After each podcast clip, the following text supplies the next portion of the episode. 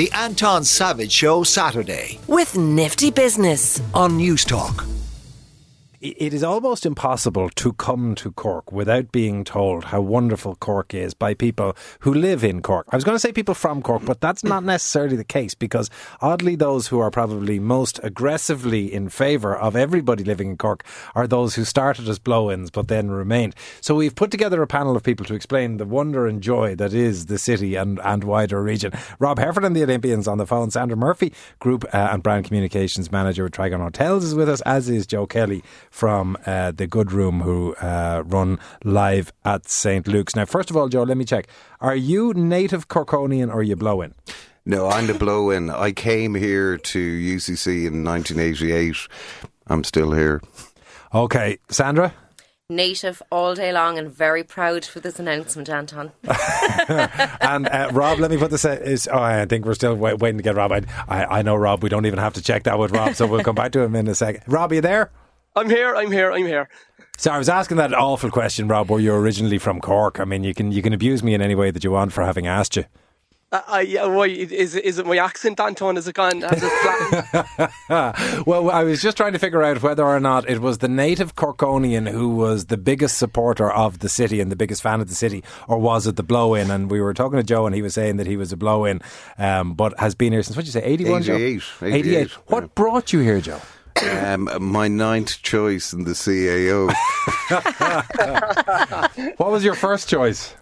I can't remember, but I filled it out properly. You know the way you could put rocket science first, brain surgery second. But uh, but it was funny. Prior to coming to Cork, the only thing I did know about Cork was Jimmy Barry Murphy and Sir Henry's, which was which became known for dance music. Equally, Nirvana played there, but it was known as a rock venue at the time. So I used to buy Hot Press magazine, and literally that's there was the three main bands uh, at the time were Belsonic Sound, Burning Embers, and uh, Cypress Mine. So I was kind of very au fait with the music of Cork, and I suppose it's partially the reason I stayed in that there is going back to Rory Gallagher, then the Arcadia from seventy nine to eighty one, Sir Henry's, the Lobby. There's always been a lineage of music in this city, so you know it continues on to today where we are at the Jazz Festival. You know.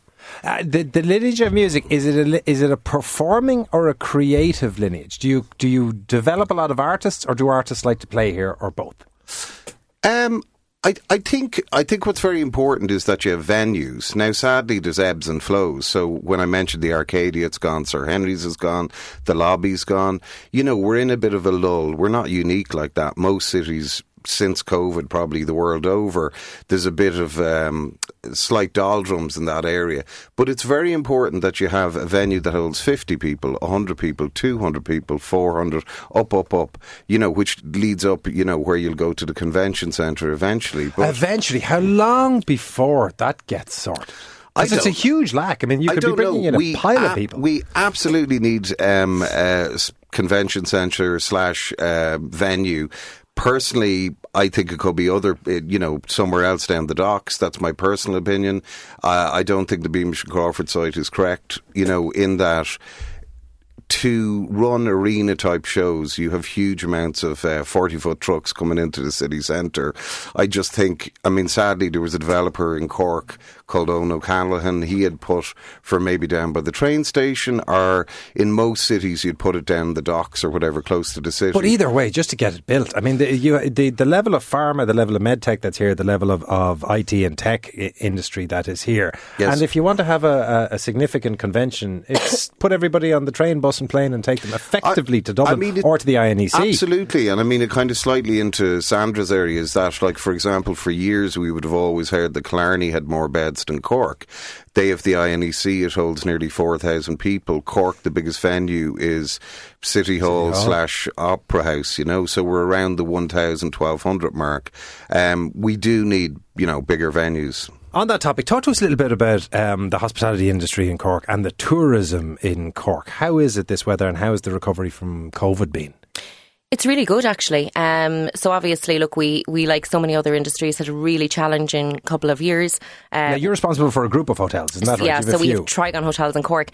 Um, but it's been phenomenal. It's been really busy. And as Joe alluded to, this weekend is the Cork Jazz Festival, which is the biggest weekend on the calendar for Cork. So uh, we have over 100,000 people in Cork this weekend just for the Jazz Festival, which was founded coincidentally at the Metropole Hotel, which is one of our hotels.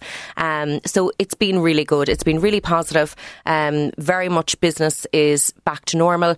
Certainly, look, we, we, we do have challenges um, from a financial and economic perspective, um, no different to many other people, but uh, we're, we're very much back to business and back to norm. I was listening earlier on to uh, our, our Sarah Madden describing that thing of the Metropole having been the venue for it originally, almost by accident. We need something, let's That throw on a bit of jazz, and that's yeah. how it started. Can I be cynical and suggest that it, it was fortuitous that it came at just the point at which the summer season is starting to end and you needed to stretch it that extra week or two? I think I think the other side of the coin is that's exactly what was happening 45 years ago as well. um, so there was a cancellation of a group of bedrooms. Um, and the ge- the general manager at the time um, and sales and marketing team had to come up with a new uh, event. So they said, you know what, if we put on a bit of jazz, maybe we'll get a few room bookings in. And here we are, 45 years later, biggest festival for Cork every year. Well, I want to bring in Rob Heffernan on this because Rob, I think it's. Do you remember back in the in the eighties and the early nineties? There was a concern for the USSR that when they let athletes away to the Olympics, that they would get a taste for the West and for capitalism, and they'd defect and never came back.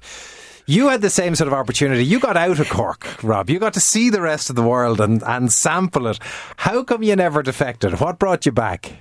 I yeah, I think I have a kind of more rounded, balanced view because like, I've done so much travelling over twenty years competing, but I, I always loved coming back to Cork, Anton, and the support that I've got from Cork businesses, from Cork people all the way through my career. I think the characters, people are very approachable in Cork. There's a we have a different sense of humour. It mightn't carry.